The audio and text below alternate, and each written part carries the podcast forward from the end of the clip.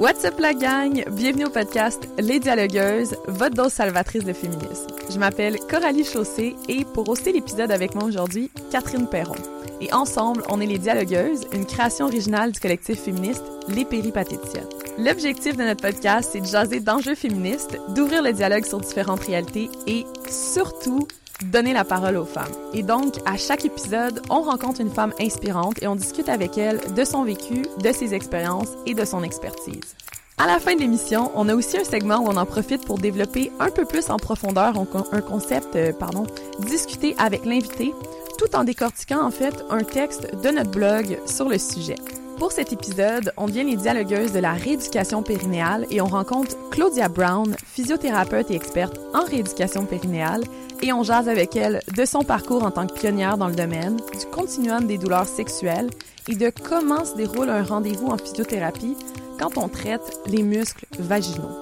Sur ce, bonne écoute! Bonjour Claudia Brown, merci beaucoup euh, d'avoir accepté de participer euh, à, notre épisode euh, aujourd'hui. Puis j'aurais aimé ça peut-être pour commencer que tu nous expliques qu'est-ce que tu fais dans la vie, c'est quoi ton métier, pour que les gens apprennent à mieux te connaître peut-être un peu. Bon, mais merci et merci beaucoup de m'avoir invité. Euh, donc, moi, je suis physiothérapeute et je suis physiothérapeute euh, qui travaille dans la santé pelvienne. Euh, on appelle ça la rééducation pelvie-périnéale ou bien la physiothérapie du plancher pelvien. Donc, c'est ça mon expertise et c'est ça ma passion et j'essaie d'aider les femmes avec leur santé pelvienne. Euh, J'enseigne aussi aux physiothérapeutes au travers le Canada avec ma compagnie. J'ai une compagnie avec une collègue, euh, Marie-Josée Laure. Nous enseignons avec une compagnie qui s'appelle Physio Eurosanté et aussi j'enseigne à l'Université McGill sur la rééducation pelvie-périnéale. Puis là, quand on parle de rééducation pelvie-périnéale, de plancher pelvien, concrètement, de quoi on parle? Pour les gens qui ont aucune idée en ce moment, qu'est-ce que ça veut dire? Donc, la façon que j'aime expliquer, je, je, peux dire, je travaille avec les muscles privés. Donc, tout ce qui est en bas du, en bas du nombril, euh, les muscles au niveau du bassin, c'est les muscles privés. Puis, ces muscles-là, ils ont beaucoup de fonctions. Ils sont importants pour nos besoins pour aller aux toilettes et pour ne pas aller aux toilettes, et aussi sont importants pour la sexualité. Fait qu'on parle des muscles du vagin, on parle oui, c'est les muscles. Oui, tout à fait. C'est les muscles qui commencent au niveau du pubis, qui est l'os en bas, euh, et qui fait le tour du vagin, le tour de l'urètre, le tour de l'anus aussi. Donc, c'est comme un genre de hamac, on peut dire musculaire, qui supporte les, les organes, mais en mhm. même temps qui doit travailler bien pour pouvoir serrer et relâcher pour permettre euh, l'évacuation et pour mettre euh, les relations sexuelles. Puis ces muscles-là existent chez l'homme et chez la femme. Donc euh, nous travaillons aussi avec les messieurs qui ont des problèmes du plancher pelvien et les enfants aussi. Puis dans le fond, ce qui ce qui m'intéresse un peu, c'est de savoir comment, en tant que physiothérapeute, en es arrivé, parce que toi, tu as vraiment une spécialisation en rééducation périnéale. Euh, puis si j'ai bien compris, en fait, c'est vraiment pas la majorité des physiothérapeutes qui sont spécialisés là-dedans ou qui ont une connaissance même euh, du plancher pelvien. Fait je me demandais, c'est quoi un peu, toi, ton, ton espèce de cheminement pour arriver à devenir vraiment une spécialiste euh, du plancher pelvien? Comment c'est arrivé un peu? Bon, mais merci euh, d'avoir demandé parce que c'est un chemin assez intéressant et pas comme la plupart des physiothérapeutes. Mm-hmm. euh, moi, j'étais euh, dans un événement. J'étais chef physiothérapeute dans une clinique à Laval et j'étais dans un événement euh, où est-ce que nous parlions avec tous les autres professionnels euh, du de la polyclinique et j'ai parlé avec un, un, médecin. Je croyais que c'était un médecin général, donc je suis j'étais en, en, chef d'une clinique. Alors j'étais le voir pour lui dire si vous avez des patients qui ont des problèmes de dos, problèmes de envoyez-les en physiothérapie. Et lui, c'était un neurologue et lui venait de faire sa mm. résidence en France. Et lui, il dit, ah, on a la physiothérapie ici, incroyable. Est-ce que moi, j'ai traité dans ma résidence, j'ai traité des incontinences urinaires chez la femme. Et moi, j'ai dit, ah oui, j'ai trouvé ça super intéressant. Et il a dit, connais-tu comment prendre une charge d'une patiente? Connais-tu comment faire l'exercice, le biofeedback? Il fait nommer plein de choses et je connaissais ça. Donc, on a parlé pendant une heure et euh, suite à ça, j'ai commencé à le faire. Et c'était rendu pour moi euh, un grand défi. Au début, je je pensais pas que c'était pour moi. Je pensais que c'était pour une de mes physiothérapeutes qui travaillait avec moi, une collègue qui qui auraient cet intérêt-là.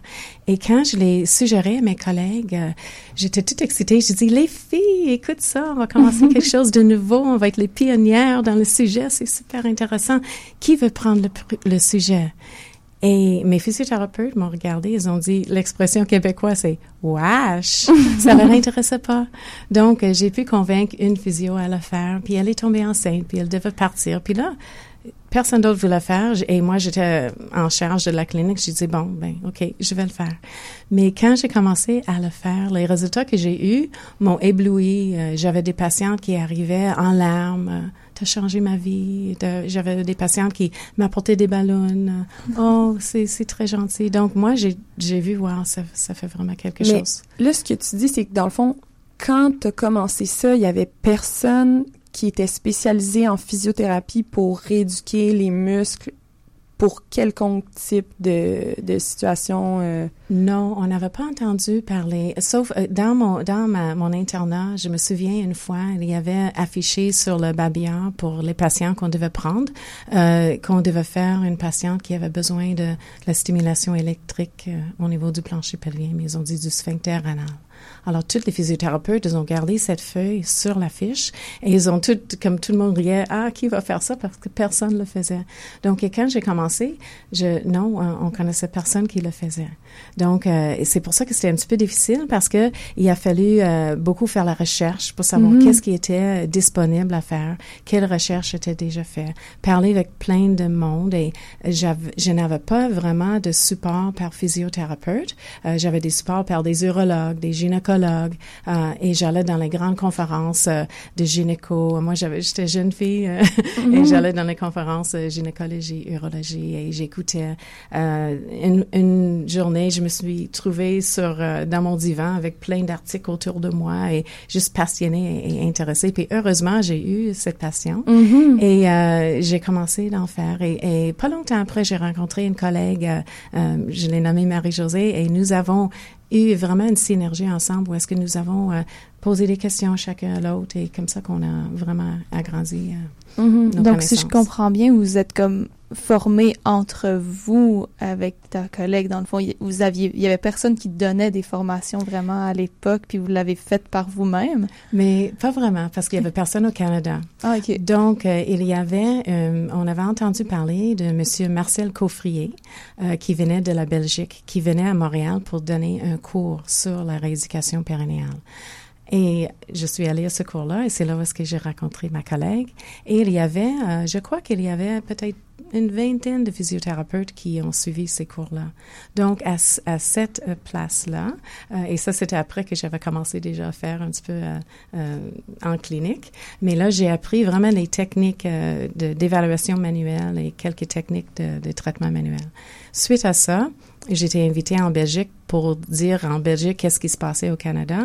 Et là-bas, j'ai rencontré plein d'autres des kinésithérapeutes de l'Europe qui faisaient déjà ça.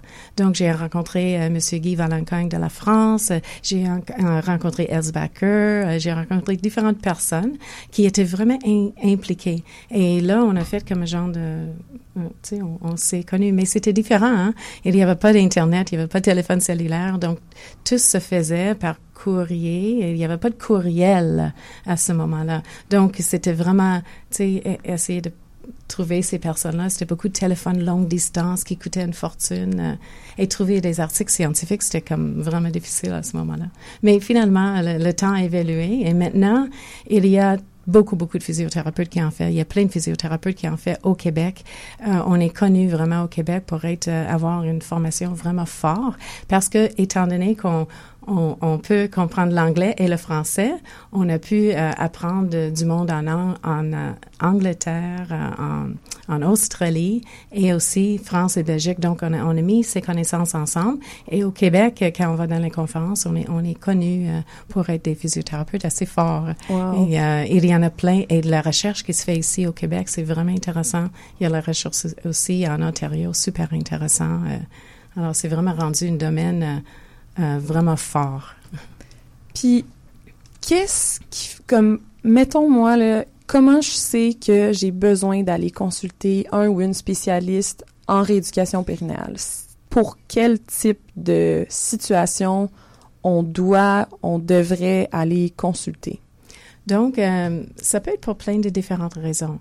Euh, étant donné que le plancher pelvien s'occupe euh, des urines, des selles et du sexe, si vous avez un problème avec une de ces trois choses-là, peut-être on peut vous aider. Il peut y avoir d'autres problèmes aussi. Donc, c'est important de voir un médecin pour être sûr que vous n'avez pas d'autres problèmes comme métaboliques avec, avec la vessie ou avec le côlon ou quoi que ce soit, un gynécologue avec l'utérus ou différents problèmes. Donc, il faut quand même être sûr que vous êtes suivi médicalement parlant.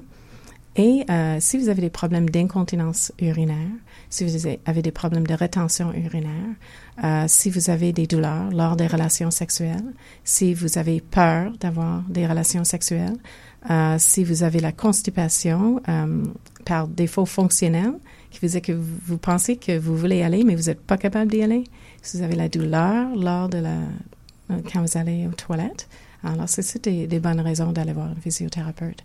Les femmes enceintes aussi, les femmes qui veulent devenir enceintes, peuvent voir un physiothérapeute à titre de, de prévention et aussi pour leur supporter, pour leur euh, encourager à savoir c'est quoi le plancher pelvien, qu'est-ce qui va se passer, qu'est-ce que vous pouvez faire pour vous préparer. Donc, il y a plein de raisons euh, et c'est quelque chose qu'au début, on ne savait pas qu'il y avait tant de choses à traiter en, rééducation périnéale. Puis, est-ce que ça se peut, parce que de mon expérience, de ce que j'ai entendu, de ce que les femmes autour de moi ont parlé, euh, est-ce que ça se pourrait que les médecins soient pas au courant qu'en fait, il y a une spécialité comme ça en physiothérapie parce que j'entends beaucoup parler des jeunes femmes autour de moi qui disent je suis allée voir mon médecin, j'ai lui expliqué que j'avais des douleurs durant, durant, mes relations sexuelles, puis cette douleur-là est comme tassée de côté, on on croit pas la, la personne qui dit ça. Puis ces femmes-là qui ont des douleurs finalement se disent bon ben j'ai tout imaginé, euh, alors que finalement il y a des solutions en physiothérapie qui existent pour ça mais il semble que certains médecins sont pas du tout euh, au courant. C'est quelque chose qui qui est vraiment un, un, un grand défi. Um, ça prend toujours du temps. Euh, on, on sait que quand, euh, quand on apprend des choses, ça, ça prend beaucoup de temps pour changer la pratique. Donc, nous sommes en train de le changer en ce moment. Mais c'est sûr que ça fait plus que 25 ans que nous traitons des femmes avec des douleurs, euh, des douleurs sexuelles. Et j'ai encore des femmes qui ont dit que le médecin, ils ont dit que, oh, c'est dans votre tête ou ça arrive encore. Mais on peut pas vraiment mettre de blâme. C'est juste qu'il n'y a pas assez d'emphase mise sur, sur ça dans, dans, et dans le fond, c'est pas enseigné beaucoup, euh, dans leur cours. Donc, faut qu'ils apprennent dans le post-gradué.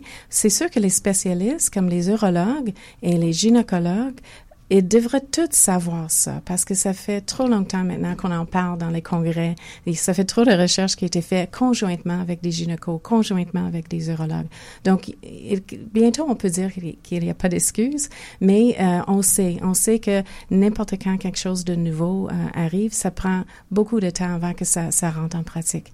Mais qu'est-ce que je trouve qui a aidé beaucoup à cette cette défi-là, mm-hmm. c'était l'Internet. C'est parce que maintenant, la femme qui était, qui était gênée pour en parler avec son médecin, ou bien qu'il n'avait pas de réponse avec son médecin, ou bien qu'il voulait pas parler avec ses, ses, ses amis, sa mère, elle pouvait aller voir tout, euh, tout privé sur l'Internet puis s'informer. C'est sûr qu'il y a des dangers de pas tomber sur les bons sites, mais on peut apprendre beaucoup. Et nous avons de plus en plus de femmes qui viennent nous voir informées déjà d'avance. Et les femmes qui vont dire euh, à leur médecin, je pense que je, je, veux avoir la physiothérapie. Est-ce que vous pouvez me donner une prescription? Il faut dire que la prescription médicale n'est pas obligatoire, mais c'est sûr que c'est mieux parce que on peut faire à ce moment-là un travail euh, multidisciplinaire ou interdisciplinaire entre médecins, euh, physiothérapeutes, des fois sexologues, des fois psychologues, des fois gastroentérologues, tout dépendant le problème. Puis je demandais, en fait, on, parlait de ça avant d'entrer en onde. Il y a beaucoup de femmes qui sont pas au courant que ça existe ou qui ont une espèce de conception que c'est peut-être normal d'avoir des douleurs durant les relations sexuelles. J'aurais aimé ça peut-être que tu développes euh, là-dessus. Oui, c'est ça. Alors, je pense que euh, pour moi, qu'est-ce qui est important, c'est qu'on on continue à faire des choses comme comme on fait maintenant pour informer euh, les femmes euh, informer aussi les professionnels de la santé. Donc, euh, depuis quelques années, c'est un petit peu ma mission d'essayer de parler euh, aux médecins de différents problèmes du plancher pelvien qui peuvent être vus en physiothérapie.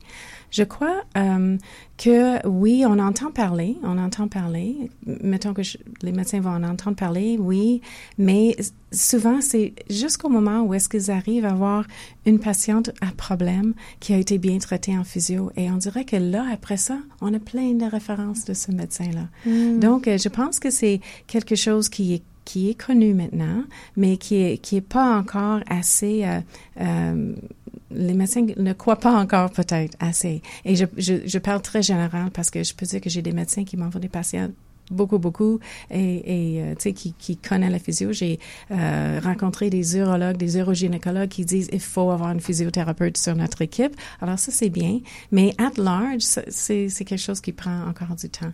Mais je pense que l'important, c'est que de continuer d'informer les femmes. Parce que de toute façon, avec la, la, la façon que la, la médecine, ça va aujourd'hui, c'est vraiment une auto-prise en charge. Euh, tu sais, dans, dans mon jeune temps, on allait voir le médecin, puis lui, il décidait tout. Maintenant, tu vois que nous, on prend notre, notre santé en charge.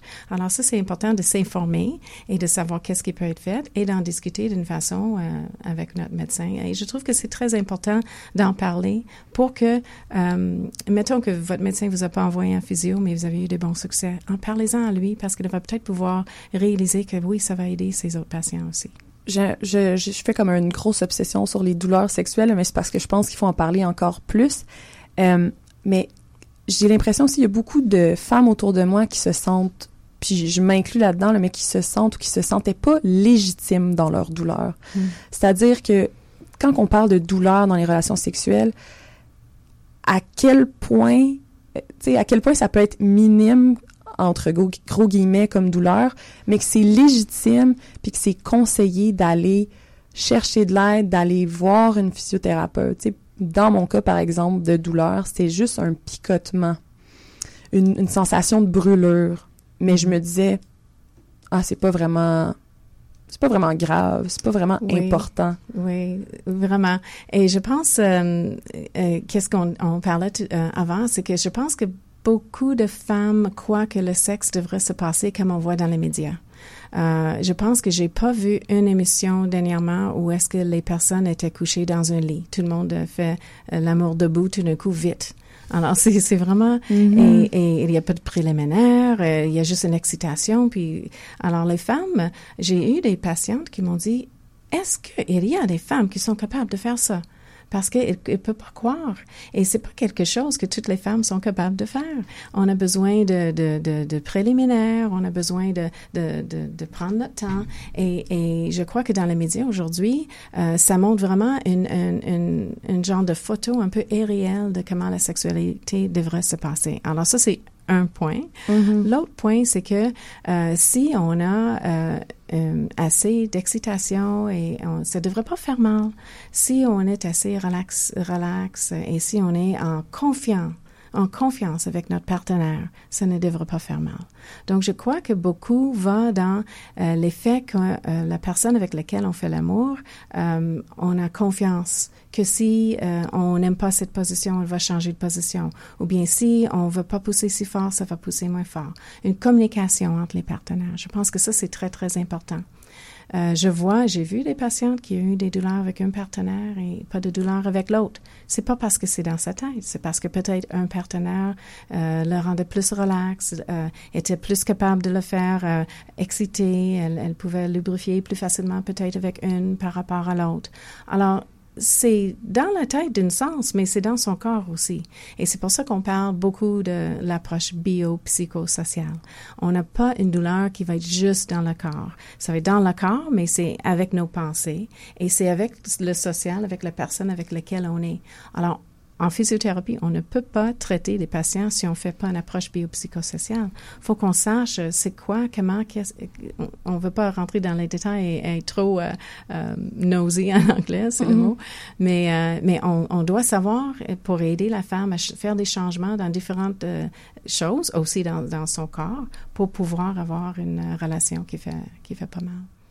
Ce qui est quand même vraiment logique parce que on le sait de plus en plus que la santé, c'est c'est global, c'est plus que juste le corps. Tu sais, la santé, c'est la santé mentale, c'est la santé relationnelle, c'est comment qu'on interagit avec les autres. C'est beaucoup plus que juste euh, aïe, je me suis cogné le petit orteil. Tu sais, il y a, y a, plus que ça. Là. Oui, oui, vraiment. Et, et c'est pour ça que euh, nous, avec euh, nos patients, il faut qu'on on les supporte euh, émotionnellement aussi. Il mm -hmm. faut qu'on on, on, on sache un peu qu'est-ce qu'ils ont vécu pour pouvoir leur aider dans leur cheminement.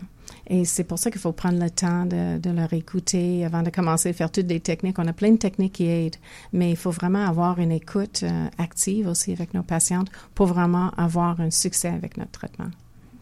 J'aurais une, une, question pour poursuivre avec ça parce que euh, de, de mon expérience avec les, les, femmes que je côtoie, que je, que je connais, qui ont eu qui ont eu ou qui ont des problèmes de, de, de douleurs sexuelles.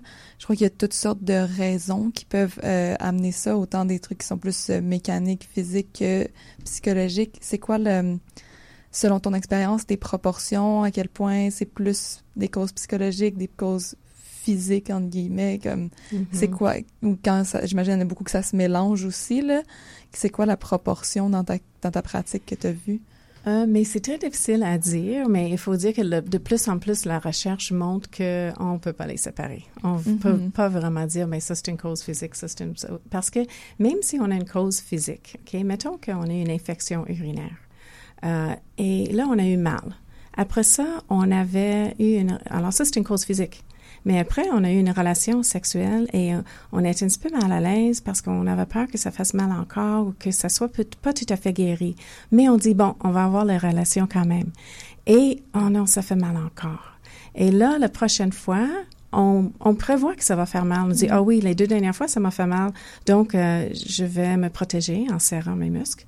Et comme ça, peut-être, ça fera pas mal. Mais ça fait plus mal. Donc, euh, on, les séparer, c'est tellement, c'est tellement difficile. Mais on sait que euh, plus qu'une femme sur dix a des douleurs lors des relations sexuelles. Et maintenant, les statistiques montrent que ça va presque une sur huit. Alors, c'est vraiment des statistiques quand même assez énormes. C'est Alors, énorme. C'est oui. énorme. Ça me choque à chaque fois que j'entends des statistiques comme ça. Nous, on avait même fait un petit sondage maison sur notre page Instagram à savoir est-ce que, c'est pas scientifique, là, on s'entend, là, mais à quel point euh, mettons, la question c'était avez-vous déjà eu des douleurs durant vos relations sexuelles? Puis c'est 88% des gens qui nous ont dit oui. Mm -hmm. 4, 88 là, c'est énorme de dire oui, j'ai déjà eu des douleurs durant mes relations sexuelles. sais Fait ouais. que je pense qu'il y a vraiment comme. faut avoir plus de discussions comme on en a aujourd'hui. Euh, Là-dessus, sur ce 88 %-là, il y avait la majorité de ces gens-là qui pensaient que c'était normal. Parce que la deuxième question qui suivait après, c'est est-ce que vous pensez que c'était normal de ressentir cette douleur-là? Donc, il y a vraiment un, un énorme besoin d'information par rapport à ça, je pense.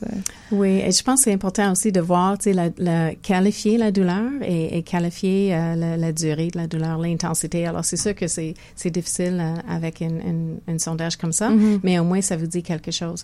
Mais ça serait un petit peu comme euh, si je dirais, est-ce que vous avez déjà eu du, de, de, la douleur en jouant au tennis? Alors, moi, je peux dire que, ah oui, une fois, j'étais raqué, mais une autre personne peut dire, oui, mais j'ai une, j'ai une épicondylite et j'ai une tendinite au niveau du bras, puis j'ai pas pu, jouer au tennis après. Donc, on voit vraiment la, différence. J'ai des patientes qui ont un petit douleur, puis ça leur dérange. On peut donner des conseils sur la lubrification, relâchement musculaire, euh, les positions, les positions, les pensées. On peut donner des conseils pour les, les douleurs qu'on peut appeler petites, dépendant de la patiente.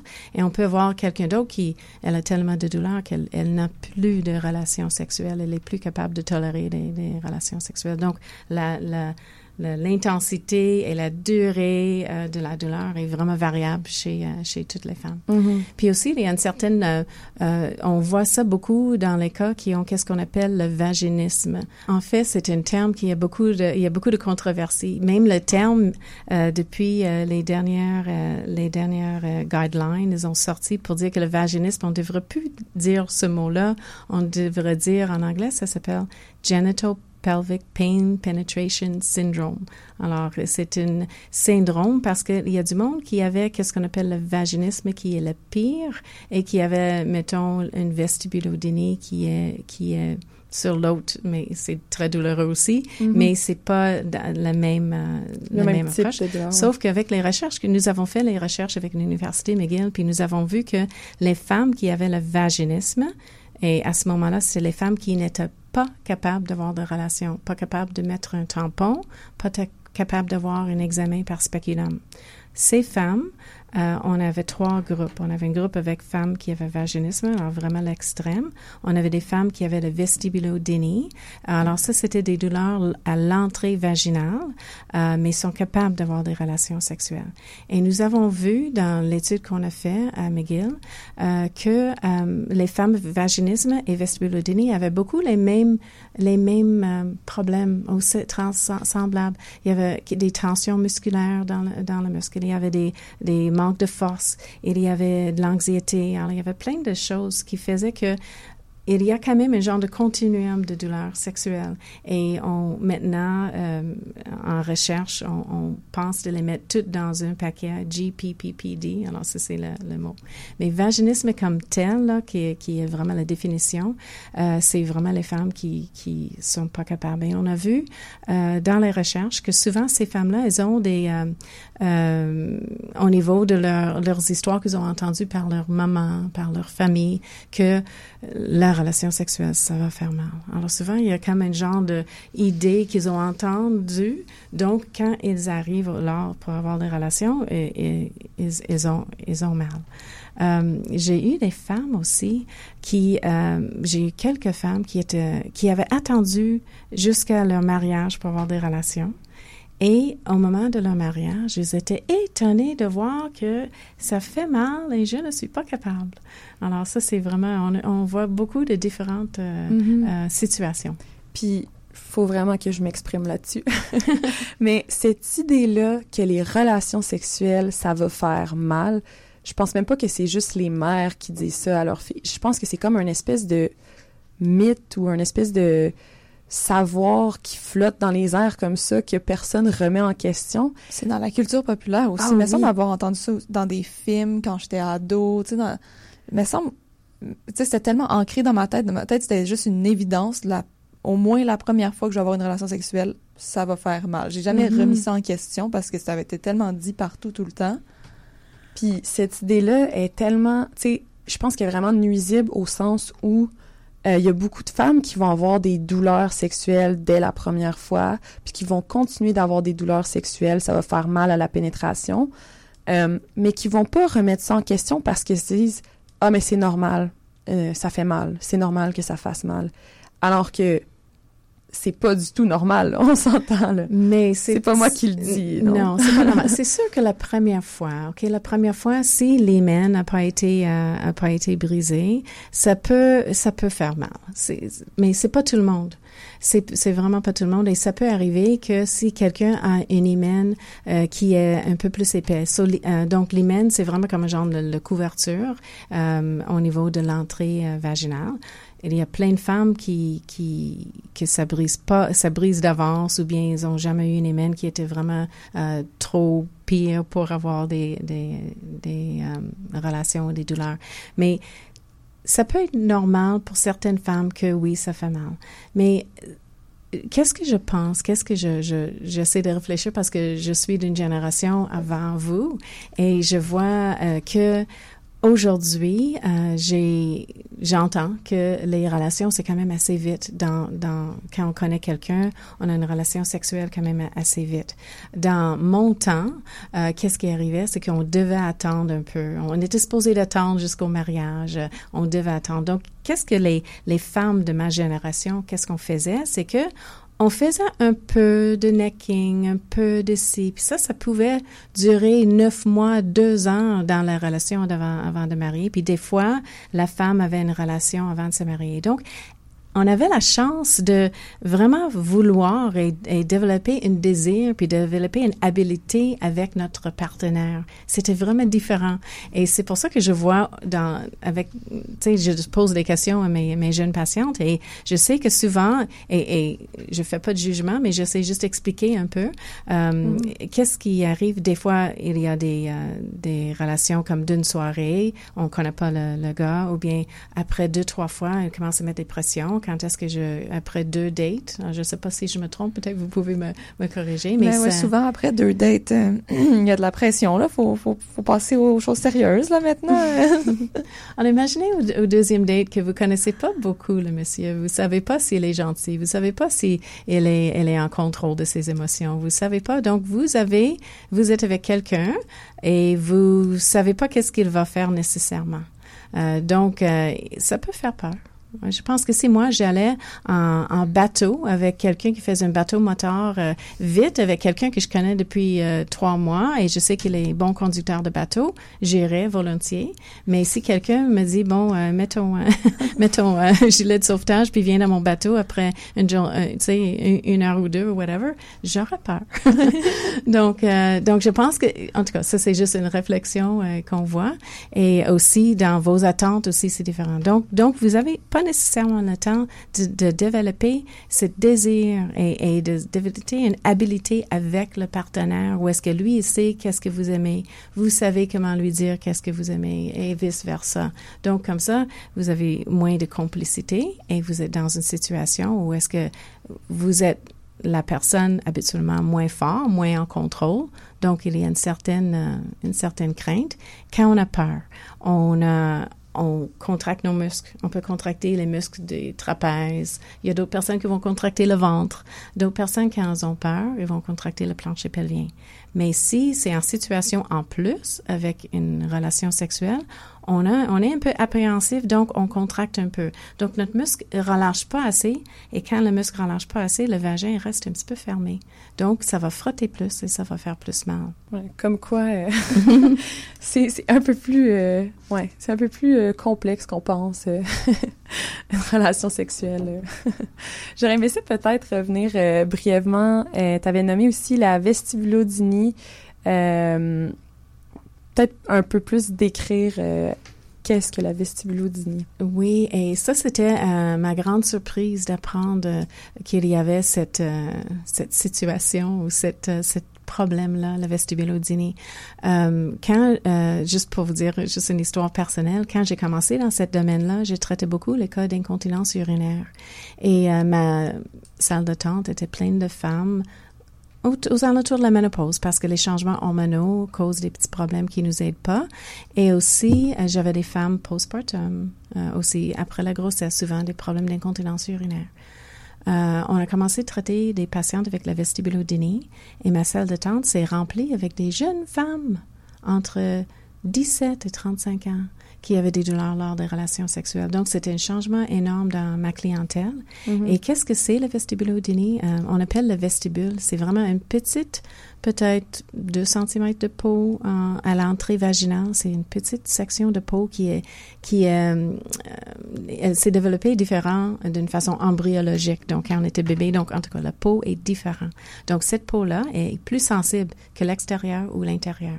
Donc cette peau euh, pour une vestibulo quelqu'un qui a une vestibulodynie, la peau est vraiment hypersensible. Donc ça fait mal juste pour dépasser l'entrée du vagin. Habituellement quand on a dépassé l'entrée, c'est un petit peu moins pire, mais c'est vraiment l'entrée initiale qui fait mal. Mais on parle pas juste que ça fait mal. Ça fait, c'est comme, mes patientes vont dire, c'est comme quelqu'un prend des lames de rasoir et me coupe le vagin.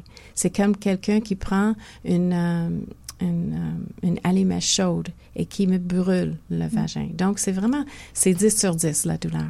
Donc, cette petite peau-là cause beaucoup de problèmes. Et ça, c'est mm-hmm. qu'est-ce qu'on appelle la vestibulodynie. Et c'est la cause le plus commun euh, des dyspareunies. Ça, c'est la douleur lors des relations. C'est la cause le, le plus commun euh, des douleurs lors des mm-hmm. relations si on ne parle pas de la ménopause. Oui. Moi, j'avais ma, ma, métaphore par rapport à ça, c'était vraiment euh, c'était de dire, c'est comme mettre du peroxyde sur une plaie ouverte. Non.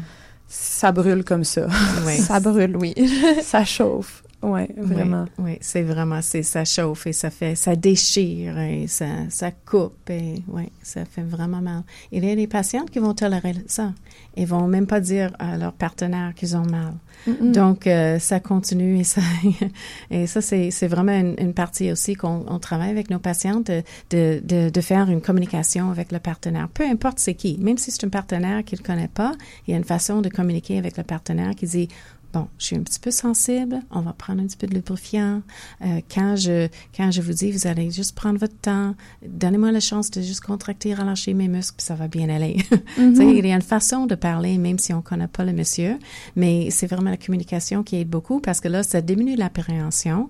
On est en confiance et on est capable maintenant de prendre le temps de relâcher nos muscles. On est capable vraiment de, de faire qu'est-ce mm-hmm. qu'est-ce qu'il faut faire pour mm. euh, diminuer la douleur. C'est comme une reprise de contrôle un peu sur la situation, puis au, lieu d'être passive, tu, on partage le, le contrôle puis le, oui.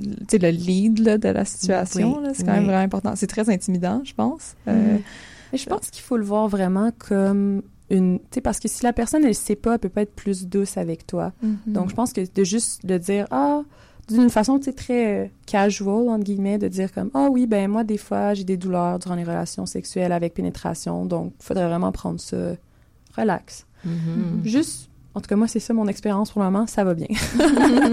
Mais ici, on parle pratico-pratique. Mm-hmm. Bon, il y a la façon de l'aborder selon c'est, c'est, qui. Euh, alors, comme, comme vous avez dit, bon, euh, j'ai un petit peu de douleur lors des relations ou des fois, j'ai de la douleur, euh, on va aller doucement ou une façon vraiment de verbaliser qu'est-ce que vous voulez faire avant.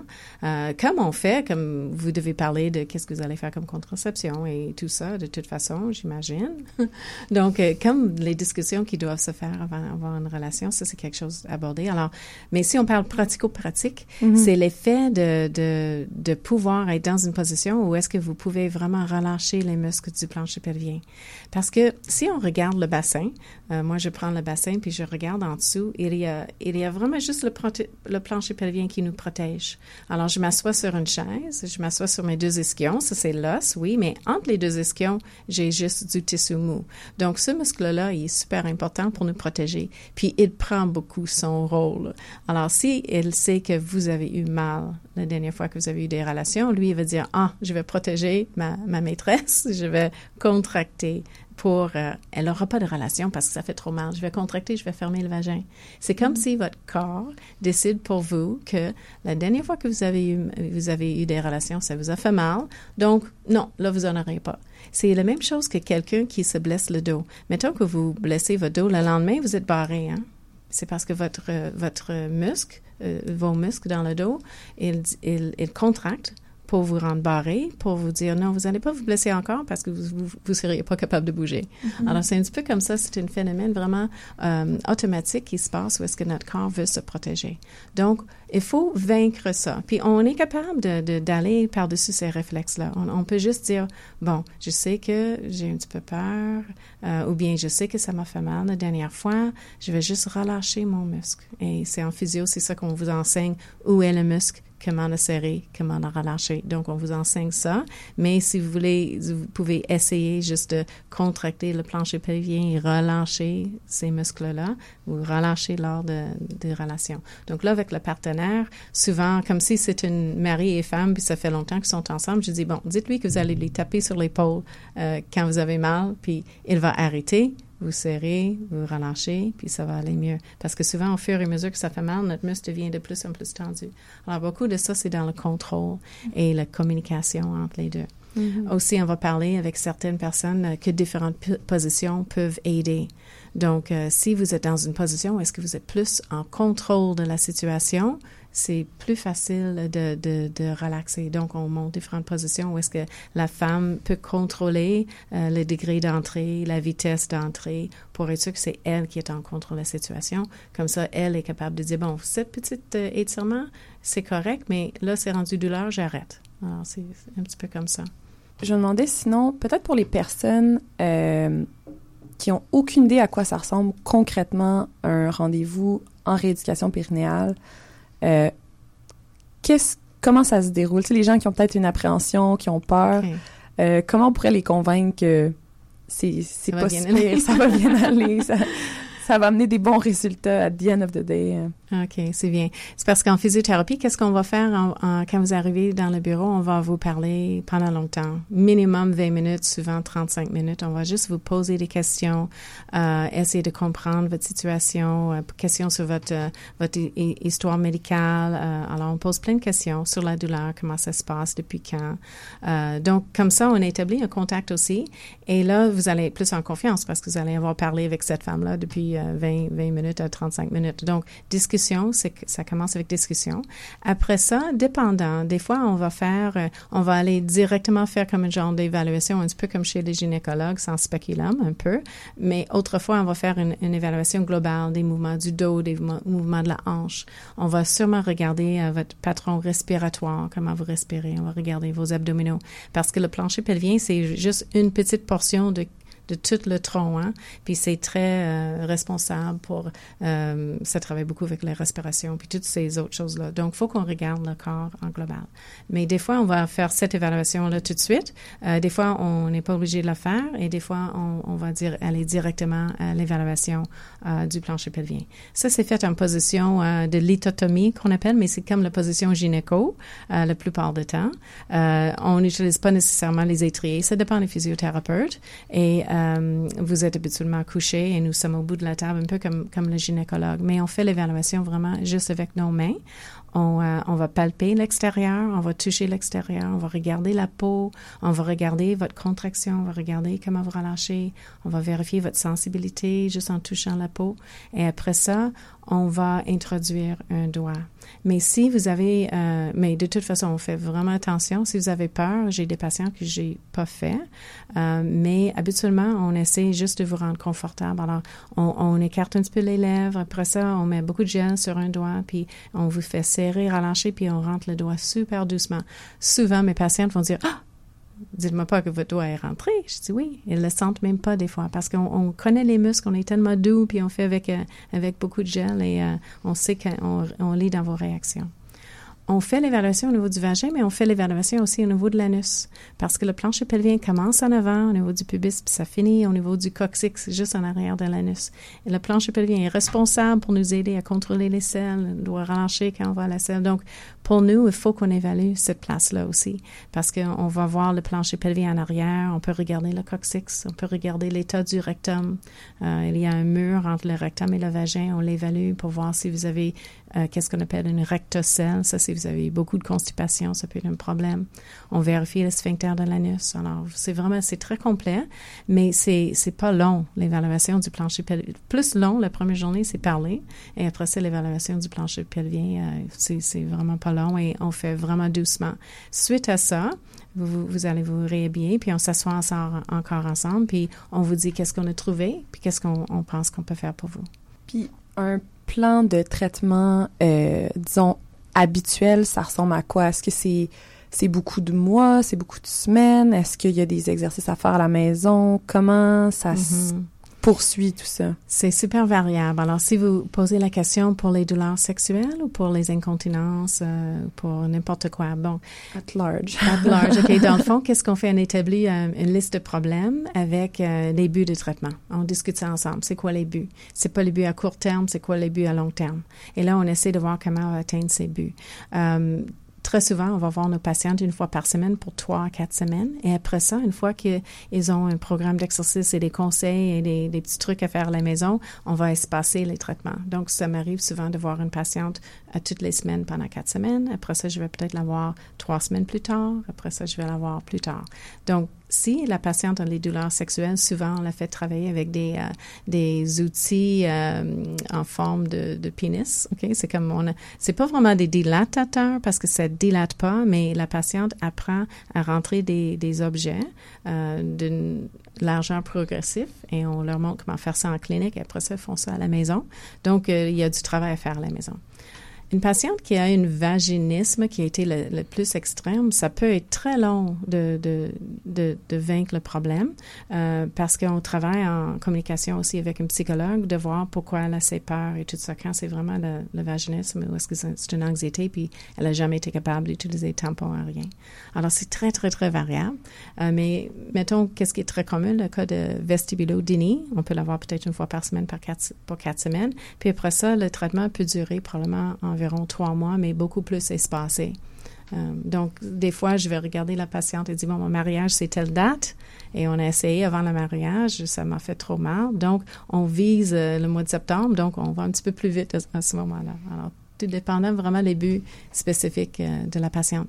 Et pour les cas de douleurs sexuelles, une fois qu'ils sont terminés, habituellement, je leur dis, bon, je vous donne rendez-vous quand même dans six mois. Alors, si dans six mois, vous voulez me voir, euh, juste pour des conseils, parfait. Si vous avez encore des, des problèmes, venez me voir. Si vous voulez canceller, vous cancellez, vous cancellez vous cancellez. Donc, euh, euh, comme ça, au moins, je sais comment elle va et je je, la, je perds pas, je la perds pas de vue parce que si euh, ma patiente part, je dis oh, elle, est correcte, mais deux mois plus tard, elle a mal, je saurais pas. Donc, j'essaie de faire un contrôle, un suivi avec euh, avec les patients. Je pense que c'est ça va bien comme ça, puis ça leur encourage aussi. Mm-hmm. Pour mes cas d'incontinence urinaire, le problème, c'est de faire les exercices pour renforcer, parce qu'il faut renforcer les muscles pour les incontinences urinaires. Alors, il faut faire des exercices. Alors, souvent, l'effet qu'ils savent qu'ils me voient dans six mois, ils vont être plus portés de faire les exercices, ça va leur motiver euh, aussi à les faire. Mm. Donc, tout dépend. Donc, en termes de traitement, on, on fait euh, éducation, on fait les techniques manuelles, on fait aussi qu'est-ce qu'on appelle le biofeedback. Alors, ça, c'est où est-ce qu'on peut mettre une, une, une, euh, une, électrode dans le vagin et quand la patiente, elle serre, elle va voir sur l'écran, je serre, je relâche, je serre, je relâche. Oh, wow. Comme ça, elle peut visualiser son muscle parce que c'est quand même caché. Euh, on peut faire la stimulation électrique qui, euh, qui réveille le muscle ou bien qui désensibilise la région. Um, puis on, on, leur parle beaucoup de l'application fonctionnelle. Donc l'idée, c'est que le muscle, des fois, elle est trop tendue et des fois, les muscles, c'est trop relâché. Alors souvent, c'est ça la dysfonction. C'est ou bien trop tendu, ou bien la patiente, elle utilise trop ses muscles, puis elle ferme trop. Donc, il faut qu'on enseigne où est le muscle, puis comment relâcher. Et l'autre, c'est la patiente qui a eu beaucoup, mettons, beaucoup d'accouchements, des prolapsus, où est-ce que le muscle est rendu faible. Il faut qu'on le montre comment renforcer le muscle. Moi, j'avais euh, un truc que je voulais vraiment discuter. Dans le fond, tu as mentionné plusieurs fois, le, euh, par exemple, dans une situation de stress, de début de douleur, tu parlais de pour une respiration contracte, relâche. Euh, moi, je le comprends, l'utilité de, de ça, que, l'explication qui est derrière, mais peut-être pour les, pour les gens qui nous écoutent, qu'est-ce que ça fait concrètement dans le corps au niveau du muscle? Quand on contracte, qu'on relâche? Ah, d'accord. Avec la respiration, oui, euh, oui c'est ça. Donc, euh, on utilise beaucoup, beaucoup la respiration avec nos patientes. Euh, Qu'est-ce qui arrive, c'est que quand on respire, on utilise le diaphragme respiratoire. Donc, c'est une diaphragme qui est en dessous des côtes. Donc, quand on inspire, le diaphragme, dans le fond, elle pousse vers le bas, puis elle peut pousser dans le plancher pelvien, puis permettre le plancher pelvien de relaxer. Donc, euh, dans la normale, on inspire, notre plancher pelvien devrait relâcher. Quand on expire, le plancher pelvien peut contracter. Donc, on fait vraiment un, un équilibre entre euh, pour la respiration. Puis la respiration se pousse sur les viscères, puis ça permet de mobiliser le coccyx et mobiliser les structures. Mais en même temps, la respiration, ça relaxe la personne. Donc, on fait un pierre deux coups. On fait respirer parce que ça va vous, euh, ça va oxygéner votre corps et ça va vous donner un peu de prise de conscience de qu'est-ce qui se passe dans, autour de toi. La respiration, c'est super important. Mm. Je le donne à tous mes patients, même les cas d'épaule et des problèmes de, de coude parce que on devient un peu pris. Et quand on respire aussi, on inspire, on bouge le, les articulations costaud vertébral, donc entre le, les côtes et le, et le dos. Donc, en inspirant, on fait comme un genre de mobilité au niveau du dos. Donc, c'est vraiment important parce que quand on respire pas, on bloque et on peut avoir plus de douleur. Mm -hmm. Puis, tout à l'heure, tu mentionnais aussi, euh, je crois, dans le fond, quand on, des fois, quand on a peur, quand on a mal, on va, on va se crisper, puis de venir faire ça, justement, d'aller consciemment contracter le muscle et ensuite le relâcher, ça va aider à créer cette, cette oui. détente-là, puis cette relaxation-là pour pouvoir continuer, poursuivre si ça, si ça fonctionne. Oui, ça, ça, ça fonctionne bien. Il y a des techniques, euh, des vieux, vieux techniques de Jacobson et Schultz qu'on enseigne avec la respiration. Alors, une, c'est exactement ça. On serre. Mettons que, maintenant, mettons que vous, êtes tendu, tout, vous avez une journée stressante et vous êtes une personne qui, qui a de l'angoisse. On va vous installer couché dans une position confortable. On va vous faire euh, relaxer la tête, sentir une chaleur arrière du cou. On va vous faire contracter et relâcher différents muscles pour vraiment avoir un relâchement total. On va vous faire respirer. On va vous faire imaginer, tu sais, votre, tu la gratitude et, sentir aussi le, comment l'air, ça fait du bien quand ça rentre dans les poumons. On fait toute une, une approche comme ça qui aide à mm-hmm. relâcher le corps. Puis qui ramène dans le moment présent aussi j'ai l'impression. Donc, ça aide à relaxer un peu plus. Là. Oui, exactement. Et, admettons que pour les personnes comme ça, on suggère qu'au moins une fois à l'heure, que vous installez-vous debout, inspirez, expirez trois fois en ligne juste pour oxygéner et pour euh, relaxer au complet. Hmm. Intéressant. Oui. Euh, moi, j'aurais peut-être une autre question. Euh, en fait, est-ce tu où la différence entre un gynécologue ou une gynécologue, puis un ou une physiothérapeute. Tu comme, tu je sais qu'on tu as beaucoup parlé d'équipes multidisciplinaires, puis comment c'est nécessaire, mais concrètement, quelqu'un qui a comme une situation problématique par rapport à des douleurs ou quoi que ce soit, quand est-ce qu'on sait où se diriger pour avoir le, meilleur euh, le, meilleur retour finalement sur notre santé. Bon, mais je pense qu'il y a une super grande différence euh, entre mm-hmm. nous deux. Et euh, c'est important de voir un gynécologue, mais c'est important d'avoir le test, euh, le PAP test, à toutes les, vous, vous en faites tous les ans. Euh, avec les gynécologues ou bien ça peut être fait avec un médecin général. Mais allez voir un gynécologue si vous avez des douleurs, c'est une bonne idée en partant. Moi, j'aime beaucoup plus avoir des patientes qui sont référées s'ils ont déjà vu un gynécologue parce que le gynécologue peut savoir s'il y a d'autres choses qui se passent. Il peut voir s'il y a des problèmes d'infection, s'il y a un problème avec le, positionnement de l'utérus, il peut voir s'il y a des problèmes d'irritation, problèmes de la peau, euh, problèmes systémiques. Alors lui, comme médecin, il va vraiment voir s'il y a quelque chose qui est dehors du sphère musculo-squelettique. Quand, quand on arrive au qu'est-ce qu'on appelle musculo-squelettique, les physiothérapeutes, on connaît vraiment notre chose. Mm-hmm. Mais euh, c'est ça que je veux dire. Souvent, la patiente, elle va dire, ah, oh, j'ai des sécrétions différentes. C'est pas ma domaine d'expertise. Ma domaine d'expertise, c'est pas vos sécrétions. Ma domaine d'expertise, c'est vos muscles et votre fonctionnement avec votre muscle. Alors, à ce moment-là, euh, en voyant un gynécologue, on peut tout voir s'il y a d'autres problèmes à régler. Donc, moi, je suggère euh, j'aime beaucoup plus que mes patientes qui viennent me voir avec la vestibulodynie aient vu une gynécologue et que le gynécologue elle a dit bon non je trouve rien. Alors souvent la, patiente va dire ou bien encore mieux c'est le gynécologue, dit votre muscle est tendu allez voir une physiothérapeute. Ça c'est c'est le meilleur. Mais autrement qu'est-ce qui est bon? Si elle a dit j'ai vu trois différents médecins j'ai vu 15 médecins j'ai vu beaucoup de médecins puis tout le monde me dit que j'ai rien à ce moment-là, c'est une bonne idée d'aller voir un physiothérapeute parce que faut dire que euh, c'est pas nécessairement qu'est-ce que le gynécologue va regarder au niveau musculaire. Il va regarder plus au niveau de l'utérus, la condition de la peau, les tissus et tout ça. Il y a des gynécologues qui vont regarder les muscles, mais c'est pas la partie la plus importante de leur euh, évaluation. Hmm. Fait que c'est vraiment euh, les deux. Puis en fait, je pense que c'est important aussi de, de, de se dire que finalement de pas de pas se dire que notre douleur est imaginaire, puis que si on a une douleur, elle existe, puis que pas parce que un ou une professionnelle de la santé nous dit qu'elle n'existe pas, que c'est pas valide de continuer notre démarche puis d'aller chercher de l'aide ailleurs, parce que visiblement, à t'entendre mm-hmm. parler, il y a beaucoup de solutions qui existent. Oui. Et, et tu sais, comme femme, vous savez si vous avez mal.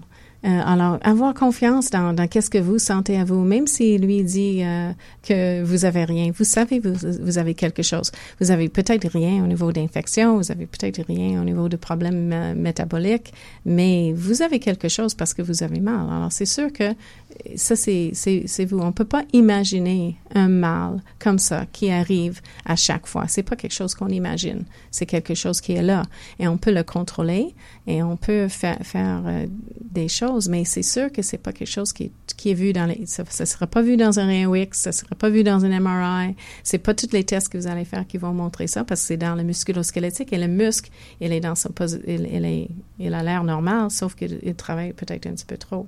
La vestibulodynie, c'est au niveau de la peau. Il y, a, différents tests qui peuvent être faits pour ça, mais c'est vraiment habituellement en relâchant au niveau des muscles puis en désensibilisant au niveau de vestibule, ça peut aider énormément. Mhm. Puis j'avais une question qui change peut-être un peu euh, l'angle, mais euh, en fait, tu parlais plutôt que vous alliez aussi en, vous deviez comme inspecter également au niveau anal euh, pour voir s'il y avait comme des tensions ou quoi que ce soit. Puis je me demandais, tu sais, je sais que la pratique du sexe anal, tout ça, c'est quand même quelque chose qui est de plus en plus répandu. Puis je me demandais, est-ce que tu aurais comme peut-être des conseils, comme des à ne absolument pas faire? Tu sais, comme souvent, il y a des gens qui pensent faire de la bonne façon, puis finalement, c'est comme une pratique qui est totalement, tu sais, comme dangereuse euh, au niveau musculaire, puis tout ça. Donc, j'aurais peut-être aimé t'entendre euh, là-dessus. Oui, au niveau de la pénétration anale, la pénétration anale, si c'est fait dans une situation euh, de détente avec lubrification euh, extra et euh, euh, en prenant le temps avec quelqu'un dans lequel on a confiance, on peut avoir le sexe anal puis pas avoir de dommages. OK? Le problème qu'on voit avec, le, avec la pénétration anale, c'est quand c'est fait quand la personne n'est pas prête et quand euh, elle a ou elle a la douleur et euh, qu'il n'y a pas de communication pour dire arrête, non, non, ça me tente plus. Alors ça, c'est, vraiment un problème et, quand il n'y a pas de lubrification. Donc, euh, vraiment, euh, euh, il y a plein de personnes qui pratiquent le sexe anal sans avoir de problème, mais il faut vraiment que ce soit dans une situation de, de confiance avec une ut- utilisation de lubrifiant. Est-ce qu'on peut avoir une discussion sur le lubrifiant? Je, je m'en allais là, moi aussi. Ça fait plusieurs fois que tu le mentionnes. Puis j'ai l'impression, moi, je me suis déjà fait dire par ma gynécologue, ben voyons donc, t'es jeune, t'as pas besoin de ça, du lubrifiant. Euh, on peut-tu déconstruire ça ensemble? Genre, Oui. c'est utile le lubrifiant? Comme j'ai beaucoup de mes patientes qui vont dire ah j'ai pas besoin de lubrifiant parce que je lubrifie beaucoup, mais qu'est-ce qui arrive c'est que le lubrifiant chez certaines personnes est peut-être pas trop épais, pas assez épais. Il y en a d'autres qui ils vont ils vont lubrifier, mais mettons que vous êtes lubrifié puis tout d'un coup euh, bon la porte ouvre en avant puis vous pensez que quelqu'un va rentrer dans la dans, dans la chambre, vous avez peur et tout d'un coup hop vous en avez plus. Alors c'est un peu comme ça. Donc le lubrifiant c'est pas nécessaire pour tout le monde, mais pour les femmes qui ont de la douleur on le suggère euh, fortement. Puis euh, on, on essaie de, de, pour, de conseiller à mes patientes, de- on le met sur nous, on le met sur lui. Ça peut être utilisé un peu comme une partie de, de, de, qu'est-ce que vous faites. Alors, c'est quelque chose qui, qui devient comme une, une routine. Puis, euh, c'est, c'est très, très, euh, très bon. Il n'y a pas de, de mal à utiliser du lubrifiant. Il n'y a pas de côté négatif à en utiliser. Si on utilise beaucoup de lubrifiant et trop, des fois, on va sentir moins. Et euh, le partenaire va peut-être sentir moins ou trouver ça un petit peu trop euh, difficile à, avoir les sensations. Euh, ça, c'est si on en met trop, mais si on met un peu, euh, c'est- bien. Il y a une différence aussi entre les lubrifiants qui sont à base d'eau puis les lubrifiants en base de silicone. Lubrifiant à base d'eau, des fois, ça peut, ça peut absorber un petit peu dans votre corps à vous, donc il devient un petit peu plus sec à la fin. Euh, lubrifi- lubrifiant à base de silicone, ça va, ça va continuer à glisser. Donc, souvent, on, suggère ces lubrifiants-là. Puis ces deux lubrifiants-là peuvent être utilisés avec des condoms. Euh, on peut pas utiliser les silicones avec du silicone. Donc, euh, si on, si on utilise euh, avec euh, des condoms latex, il n'y aura pas de problème. Donc, le, le- me semble, En les lubrifiants au silicone, pas sur, par exemple, des sextoys en silicone, parce que ça abîme le silicone, mais sur un condom en latex, ça va. Mhm. Et je crois que c'est le, le lubrifiant à base d'huile qui ne doit pas être utilisé avec un condom, je crois. Euh, ça, je Mais peux pas me plus- prononcer sont plus sur rares, ça. euh. Il y a beaucoup, euh, beaucoup de variances d'opinion sur Mhm. ces sujets-là, donc je, pense que je me prononcerai pas sur ça. D'accord. Euh, puis sinon, une autre question peut-être. Si là, demain matin, tu avais tous les pouvoirs sur la planète, à quoi tu t'attaquerais en premier pour qu'il y ait un, pour justement pour améliorer la condition des femmes par rapport à leur santé euh, sexuelle, leur santé vaginale, santé pelvienne, c'est quoi qu'il faut comme changer le, le plus rapidement possible? Euh, je pense pour moi, c'est vraiment dans l'éducation. C'est l'éducation de, de, de, exactement qu'est-ce qu'on fait maintenant, de que les femmes euh, réalisent euh, comment fonctionne leur corps. Ils réalisent leur corps est à eux et qu'est-ce qu'ils sentent dans leur corps, ils ont, ils ont le droit de le sentir et qu'il faut avoir confiance eux autres mêmes dans, dans, dans qu'est-ce qu'ils sentent. Alors, je pense que le plus qu'on peut éduquer les femmes sur leur corps et aussi sur les possibilités, évidemment, en physiothérapie, euh, je pense que ça, ce serait une, une, très bonne chose parce que je raconte tout le temps les personnes qui savent très, très souvent. J'ai une patiente qui va venir me voir. Euh, la première visite, elle est en larmes parce que elle a dit oh mais je savais pas oh mais je savais pas mais on m'a on m'a pas dit ça alors là elle quitte le bureau euh, valorisée puis déjà prête à, entreprendre son traitement et des fois je trouve ça c'est c'est triste qu'elle a pas pu savoir ça avant j'ai même eu des des même des messieurs en rééducation euh, périnéale euh, qui qui ont pleuré pour dire mais ça fait 15 fois que j'ai dit à mon médecin que j'ai mal. Alors souvent, c'est, c'est, c'est ça. Et c'est pour ça que, oui, il faut éduquer la, la, euh, beaucoup les personnels de la santé, mais je pense que maintenant, il faut éduquer beaucoup le public pour que, tu sais, on prend en charge euh, notre situation nous autres mêmes. Ouais, il y a comme beaucoup de trucs, je pense, qui sont euh, à déconstruire par rapport à ça, mais c'est, tellement intéressant de, de t'entendre parler, puis de, de voir justement que il y a un grand spectre de douleur, mais il y a un grand spectre aussi de, de solutions, puis moi, je pense, j'aimerais tellement ça qu'il n'y ait plus de honte par rapport à ça, puis que les femmes se sentent justement légitimes dans leur douleur. Je, je, sais pas comment on va régler ça, oui, mais... ça c'est une question que je peux poser à vous deux peut-être. Qu'est-ce qui qu'est-ce qui fait que vous vous vous sentirez pas légitime dans votre douleur? Qu'est-ce qui vous empêcherait de ne c'est-tu les réactions du monde médical, réactions de vos partenaires, de vos de vos amis? Qu'est-ce qui ferait que vous vous hmm. vous sentez pas légitime dans votre douleur? Moi, je dirais que c'est surtout la réaction du corps médical, de, de mon expérience, euh, puis beaucoup une, une peur de, tu sais, dans mes relations avec mes partenaires, c'est beaucoup une, une, peur de déranger, je dirais. Tu sais, j'ai, j'ai comme pas envie de dire euh, stop parce qu'il y a quand même quand même un peu du plaisir, je vois que lui il a du plaisir, je veux pas comme, tu sais, il y a beaucoup cette peur là de, je pense qu'on on, prend moins euh, notre place. Puis euh, je pense que c'est beaucoup d'éducation qui a fait que j'ai l'impression que j'ai un peu moins un rôle actif dans ma vie sexuelle que mon partenaire. Puis que puis je sais que genre je sais que, que c'est faux pour que je le déconstruise, mais souvent je vais avoir cette impression là de euh, il faut que je lui que tu que ce que je fais ça lui plaît, il faut que faut que ça le satisfasse lui. Moi mon plaisir il est secondaire, tu sais. Mm-hmm. Fait que je pense qu'il y, a beaucoup ça à aller déconstruire. Oui, je pense qu'il y a beaucoup de travail à faire, à faire parce que c'est ça que je vois beaucoup avec euh, mes patientes. Des fois, elles vont continuer, euh, mais parce qu'ils ont peur qu'ils vont peut-être perdre leur chum, ou mm. bien ils ont peur qu'ils vont aller voir ailleurs ou quelque chose comme ça.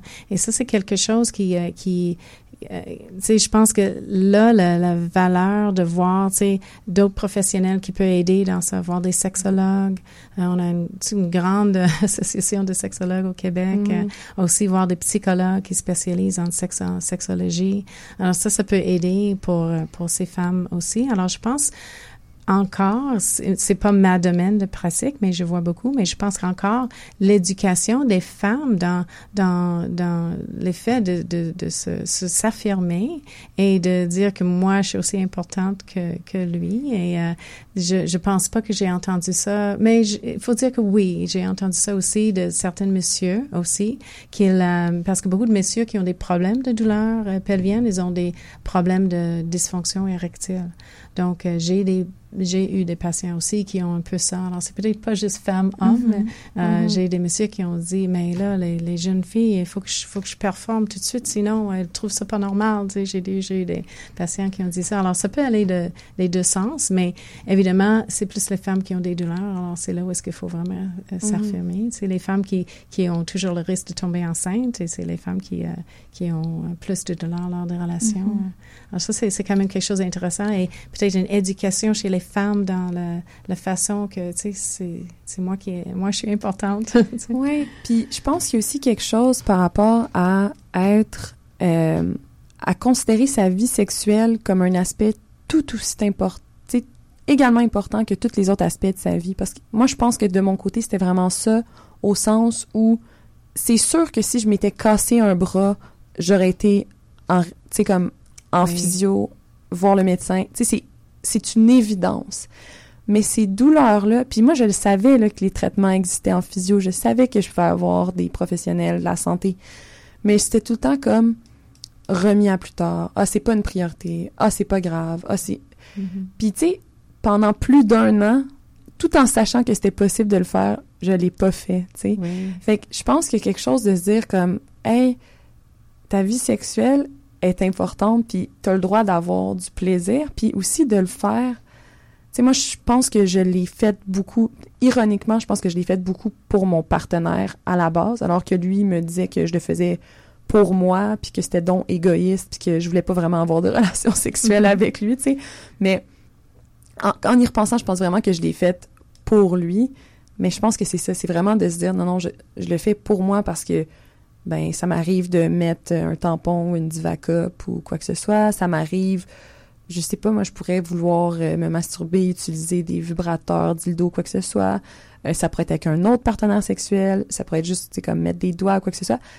J'ai le droit de pas avoir de douleur à ce niveau-là de mon corps, tu sais, mais on dirait qu'on le perçoit vraiment comme quelque chose de bah ça ira à la semaine prochaine, ça ira au mois prochain, ça ira, tu sais, je sais pas, il y a comme quelque chose là-dedans de. Oui, puis évidemment, c'est il y a beaucoup de tabous, hein, de parler de tous ces muscles-là privés, il y, a, beaucoup de tabous, puis même si on voit dans les médias que le sexe est vraiment, euh, tu sais, à la mode, c'est pas nécessairement toutes les, euh, les, les petits nuances qui sont vraiment à la mode, tu sais, comment la femme sent vraiment. Alors c'est en discutant avec les femmes qui vont qui vont tolérer quand même et même pas en parler avec leur partenaire. Alors ça c'est quelque chose que je pense qu'il faut faut décourager, il faut encourager les femmes de, de vraiment discuter et de et être ouvertes. Et j'ai j'ai des patientes qui ont comme eu une réalisation que ah, peut-être pour le moment, je vais, je vais m'enlever du marché, là. c'est, une expression que j'ai entendue. Mm-hmm. Je vais m'enlever du marché. Je vais essayer de, de régler mon problème. Je vais prendre soin de moi avant de retourner en relation avec d'autres gens. Oui, oui. Ouais. J'ai, j'ai entendu, j'ai entendu ça un petit peu de plus en plus maintenant. Là, le COVID, ça fait toute une différente situation aussi, évidemment. Puis en clinique, le COVID a changé beaucoup pour euh, pour moi. Euh, euh, je vois beaucoup de mes patientes en téléréadaptation maintenant. La première visite, je vais les voir en téléréadaptation. On a commencé ça avec le COVID, mm-hmm. mais même quand on a ouvert les cliniques, j'ai réalisé que quand j'ai une nouvelle patiente et je veux lui parler et je veux voir sa figure, je veux qu'elle voit ma figure. C'est plus facile sur mhm. Internet pour moi, en tout cas. Téléréadaptation, on parle de comme un appel vidéo, c'est ça? Oui, c'est une vidéoconférence sur mhm. une plateforme sécurisée. Donc, euh, on, on, se parle euh, et euh, je, je, donne des exercices de base, je donne des conseils, je donne des, des petites activités à faire. Et après ça, la deuxième fois, on décide après la première si on se voit en clinique ou si on se voit encore par vidéoconférence. Dépendamment s'il y a besoin d'avoir des traitements manuels ou si ça peut que être dans, ben, que être dans l'éducation. C'est tout aussi important l'éducation, mais. Oui, oui. Alors, si je pense que je veux faire un traitement manuel aussi, des fois, si je veux vraiment, il faut vraiment que je regarde quelque mm-hmm. chose pour faire une évaluation plus complète. Euh, à ce moment-là, je, je, peux les voir. Mais j'ai eu, euh, depuis le COVID, plusieurs patientes où est-ce que j'ai commencé et fini le traitement tout en téléréadaptation avec succès. Donc, euh, mm. les messieurs, les femmes aussi. C'est le fun parce que ça ouvre la porte à plein de nouvelles possibilités de pouvoir euh, consulter à distance comme ça. Euh, oui. C'est quand même une belle chose. Et j'ai vu aussi euh, que, je ne sais pas si c'est mon imagination, mais j'ai l'impression que le monde s'ouvre juste un petit peu plus à moi sur la vidéo parce que euh, ils me voient, on se voit, mais ils, je suis pas directement devant eux. Alors je sais pas si ça enlève une gêne. Et j'ai eu un, un, cas, un cas où est-ce que j'ai vraiment trouvé une source de sa douleur que je pense pas que j'aurais trouvé si j'aurais été avec elle. Mm. Parce que je l'ai fait faire différents mouvements et je la regarde faire. Et dans la clinique, j'aurais, j'aurais fait les mouvements, j'aurais fait tous les tests moi-même. Mais c'est en faisant faire les tests elle-même, en la regardant, que j'ai pu trouver. Donc, je pense qu'il y a quand même un, avantage d'un certain sens, mais évidemment, c'est pas tout le monde qui. Il y a des patientes euh, que je vois tout de suite en téléréadaptation aussi, comme admettons une patiente qui qui euh, pense qu'elle a une prolapsus, ça c'est une descente d'organes, puis elle aimerait que je regarde avant qu'elle voit ça au médecin ou quelque chose comme ça. Mais euh, ça, c'est ma nouvelle, euh, ma nouvelle approche. Super. Mais je pense qu'on va terminer là-dessus. C'était super intéressant, puis je suis convaincue qu'il y a plein de gens qui ont écouté cette conversation-là, puis qui ça va leur faire vraiment beaucoup de bien. Ah, OK, ben, merci beaucoup merci de m'avoir invité. Veux-tu nous rappeler euh, où tu travailles avant qu'on avant qu'on quitte? Là, tu nous parlais de tes cliniques tout à l'heure avant qu'on commence en ondes. Euh, oui. Peut-être un petit wrap-up de ça pour que les gens sachent où te trouver si jamais ils veulent venir te consulter. Ah, oui, évidemment, euh, pour les personnes qui écoutent, là, on va tout mettre ces liens-là dans la description du podcast. Inquiétez-vous pas. Donc, je suis avec Eurosanté. Avec Eurosanté, nous, nous travaillons dans un réseau de quatre cliniques dans la région de Montréal. Donc, une clinique à Montréal une clinique à West Island, une clinique centre-ville et une clinique euh, à Laval. Donc, euh, si vous vous appelez euh, Physio Eurosanté, donc c'est info at physio-eurosanté.com. On a aussi un site web physio-eurosanté.com. Donc, vous pouvez regarder. Et moi, je, je, travaille dans trois de ces cliniques. Alors, si vous voulez me rejoindre spécifiquement, je suis plus souvent à ma clinique à Laval.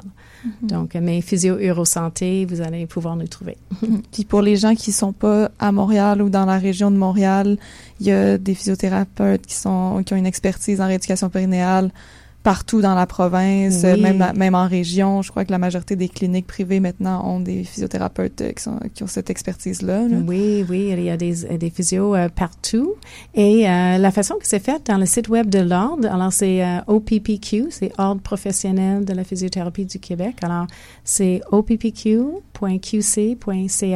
Si vous allez sur le site web de notre Ordre professionnel et vous tapez votre code postal, vous pouvez trouver une physiothérapeute pour vous traiter et, vous pouvez marquer euh, que vous voulez qu'elle traite euh, des problèmes d'incontinence ou douleur ou quoi que ce soit. Et puis, il y a toute une liste et vous pouvez cocher, puis ils vont vous trouver une liste de physiothérapeutes dans votre région qui, euh, qui traitent ces mm. problèmes-là.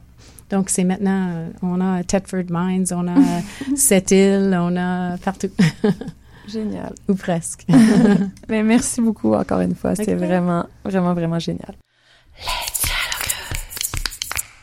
On enchaîne maintenant avec le segment texte. Donc, à chaque épisode, on sélectionne un texte publié sur notre blog lespéripatéticiennes.com et on le décortique. Donc, aujourd'hui, je suis avec Cassandre et on jase du texte Quand la santé vaginale prend le bord, qui a été publié en mai 2019. Et en fait, il a été co-créé par euh, deux de nos merveilleuses collaboratrices, donc Médusa à la rédaction et Alice Legault à l'illustration. Et en fait, euh, on avait envie de recevoir une physiothérapeute experte en rééducation périnéale depuis à peu près le début, en fait, euh, de cette aventure avec les podcasts.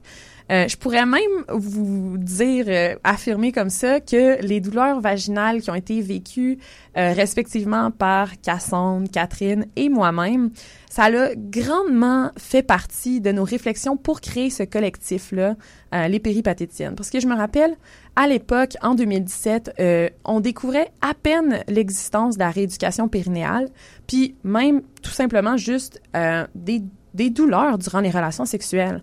Euh, donc, quand on a comme découvert que c'était actually quelque chose qui était commun, courant, malheureusement, on se disait, mon Dieu, ça n'a pas de bon sens. Faut vraiment que ces connaissances-là, ces savoirs-là, euh, ça doit être connu par une majorité de femmes, une majorité d'hommes, parce que ça, ça, se peut pas continuer comme ça, en fait.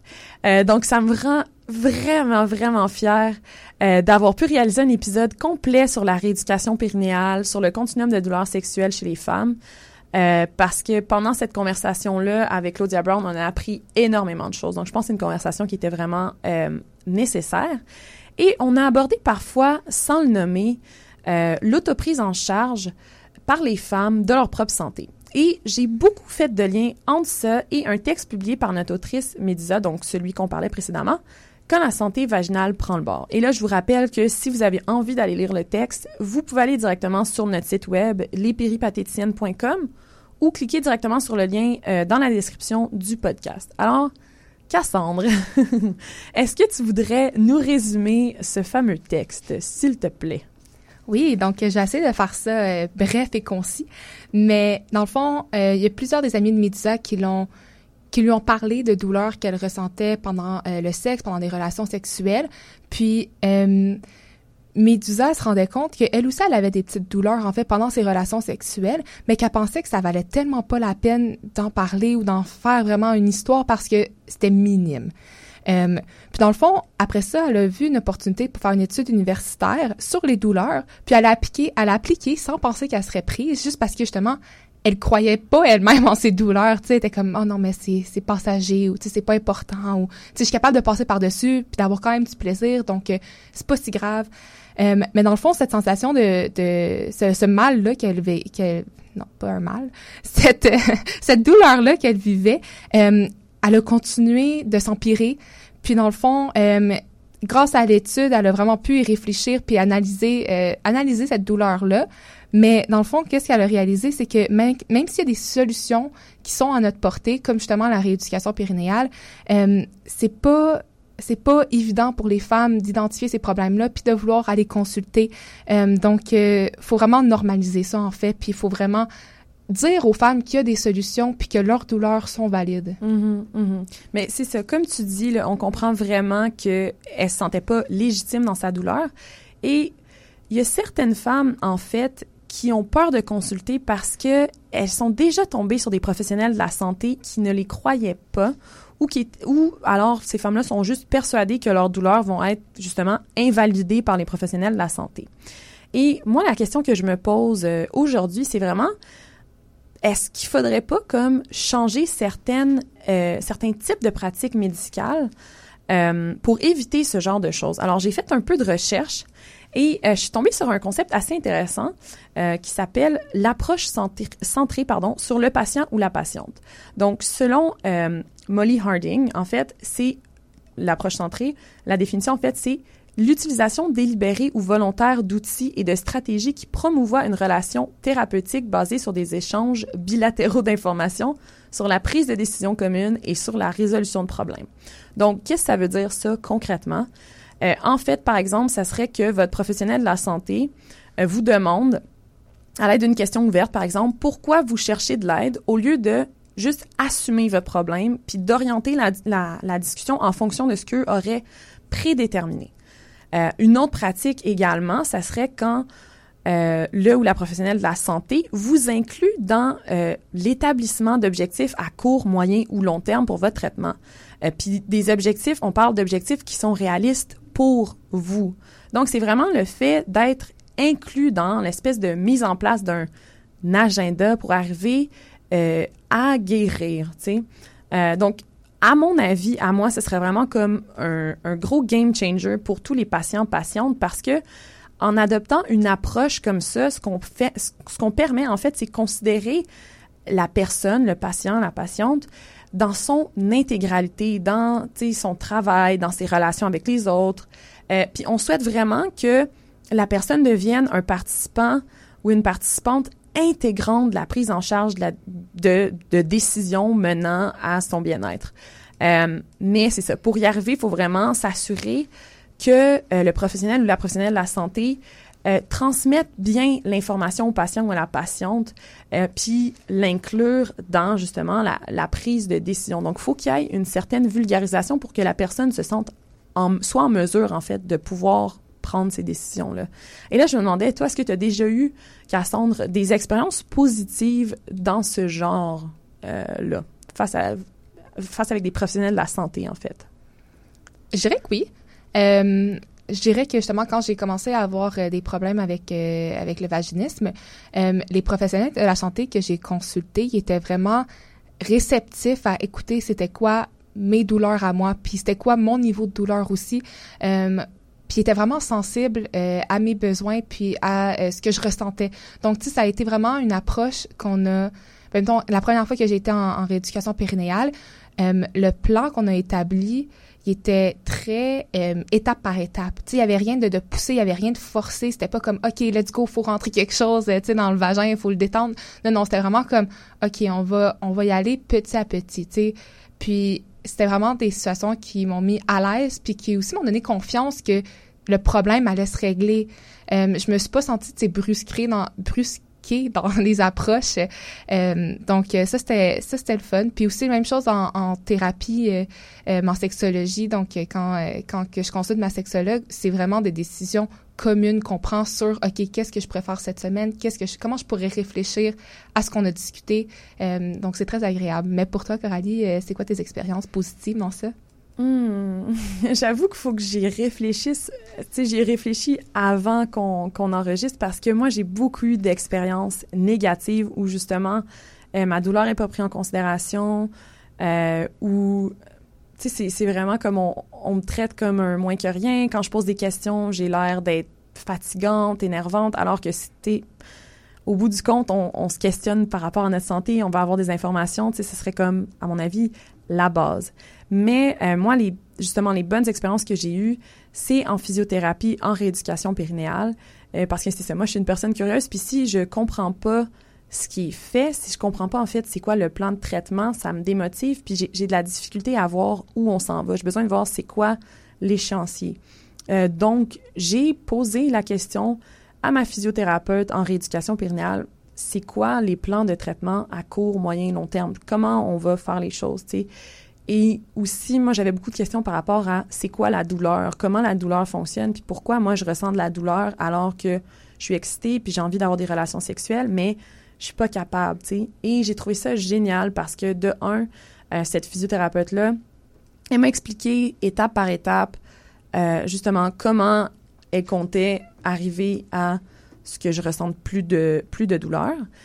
Et euh, l'autre chose que j'ai trouvé vraiment, vraiment incroyable de sa part, c'est qu'elle m'a envoyé par courriel euh, des textes supplémentaires, des textes scientifiques concernant la douleur. Donc, je pouvais m'informer de mon côté et lire et me faire une tête.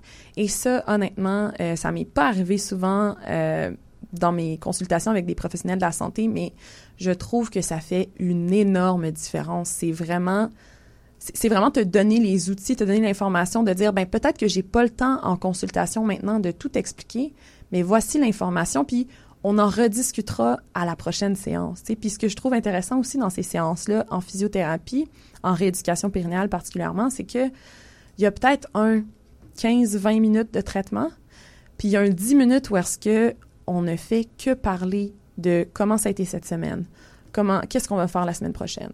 Euh, donc ça, je trouve que c'est vraiment une approche qui permet, comme tu disais plus tôt toi aussi, de, vraiment être en confiance, tu sais. Ouais, puis euh, justement dans mes premières euh, mes premières séances avec la physiothérapeute en rééducation périnéale, euh, en fait, il y avait beaucoup de discussions. C'était beaucoup axé sur justement l'éducation. Puis elle me montrait sur euh, sur ses affiches, puis sur euh, son petit modèle de, de, de vagin et tout ça, comment ça fonctionnait, pourquoi la douleur était comme ça, sont où les muscles, pour que vraiment ce soit un problème que je puisse visualiser aussi, tu sais, que je puisse visualiser sont où mes douleurs, parce que c'est c'est bien beau de dire comme j'ai mal, mais ok et encore, tu sais, il faut vraiment analyser un peu plus, OK, elles proviennent de où, pourquoi est-ce que mes muscles sont comme ça, pourquoi est-ce qu'ils réagissent de telle manière. Euh, donc, c'était vraiment intéressant pour ça. Puis, elle me donné justement un peu, comme toi, euh, j'ai, moi, j'ai eu le bonheur de pas avoir à le lire, mais à me donner des vidéos YouTube euh, à mm. regarder de justement professionnels à la santé qui expliquaient justement euh, de long en large comment que cette région-là du corps fonctionnait. Puis ça aussi, ça m'a vraiment euh, rassuré aussi de voir que c'était beaucoup plus commun euh, tu sais, de, de pas savoir comment ça fonctionne, tu sais, cette partie-là du corps, puis aussi de voir que, OK, genre, il y a beaucoup de monde qui regarde des vidéos, tu sais, il y a beaucoup de commentaires, puis tu sais, c'est le fun de, de sentir comme, ah, OK, mes douleurs, ils existent, mais je suis pas tout seul à les vivre. Fait que ça veut dire mm-hmm. qu'il y a des solutions. Il y a du monde qui travaille là-dessus pour justement qu'on règle ça. Donc, euh, euh, non, ça, ça fait du bien dans ce temps-là. Mm-hmm. Mais je pense que le message à retenir d'aujourd'hui, c'est que, ben, de un, votre douleur est légitime. Vous avez le droit de consulter, puis vous avez le droit aussi de choisir vos professionnels de la santé. Puis si vous sentez que, tu peu importe c'est quel professionnel de la santé, si vous sentez que vous n'êtes pas respecté dans l'histoire, ben, trouvez une autre personne. Parce que ça vaut pas la peine d'avoir une relation comme ça, thérapeutique, euh, de professionnel de la santé face à un patient-patiente qui, qui, qui, est comme brisé, que la personne vous comprend pas ce que vous vivez, tout ça, ça vaut pas la peine euh, de vivre euh, de vivre ça. Donc, euh, si ça vous intéresse d'aller lire le texte ou pourquoi pas le relire, je vous rappelle que vous pouvez le faire sur notre site web lespéripatéticiennes.com ou cliquer directement sur le lien dans la description. Et le titre du texte, c'est quand la santé vaginale prend le bord. Donc voilà. Si vous avez aimé l'épisode d'aujourd'hui, laissez-nous un rating, likez, sharez, parlez-en autour de vous. Ça fait vraiment son bout de chemin puis ça permet à plus de gens de découvrir notre podcast. Également, pour recevoir les nouveaux épisodes de Les Dialogueuses dès leur sortie, vous pouvez vous abonner à notre podcast sur votre application balado préférée. Et si vous avez envie d'avoir plus de contenu féministe du collectif Les Péripatéticiennes, ben vous pouvez nous suivre sur Facebook, Instagram ou vous rendre directement sur notre site web lespéripatéticiennes.com. Finalement, euh, si ça vous tente de nous soutenir financièrement et avoir accès aussi à du contenu exclusif, vous pouvez nous trouver euh, sur Patreon avec le nom Les Péripatéticiennes. Et là, donc, vous allez pouvoir retrouver les conversations qu'on a avant et après le podcast et aussi avoir accès à certains épisodes exclusifs. Donc, tous les liens vont être disponibles dans la description de l'épisode. Donc, je vous rappelle qu'on est Les Dialogueuses, une création originale du collectif féministe Les Péripatéticiennes. Ciao!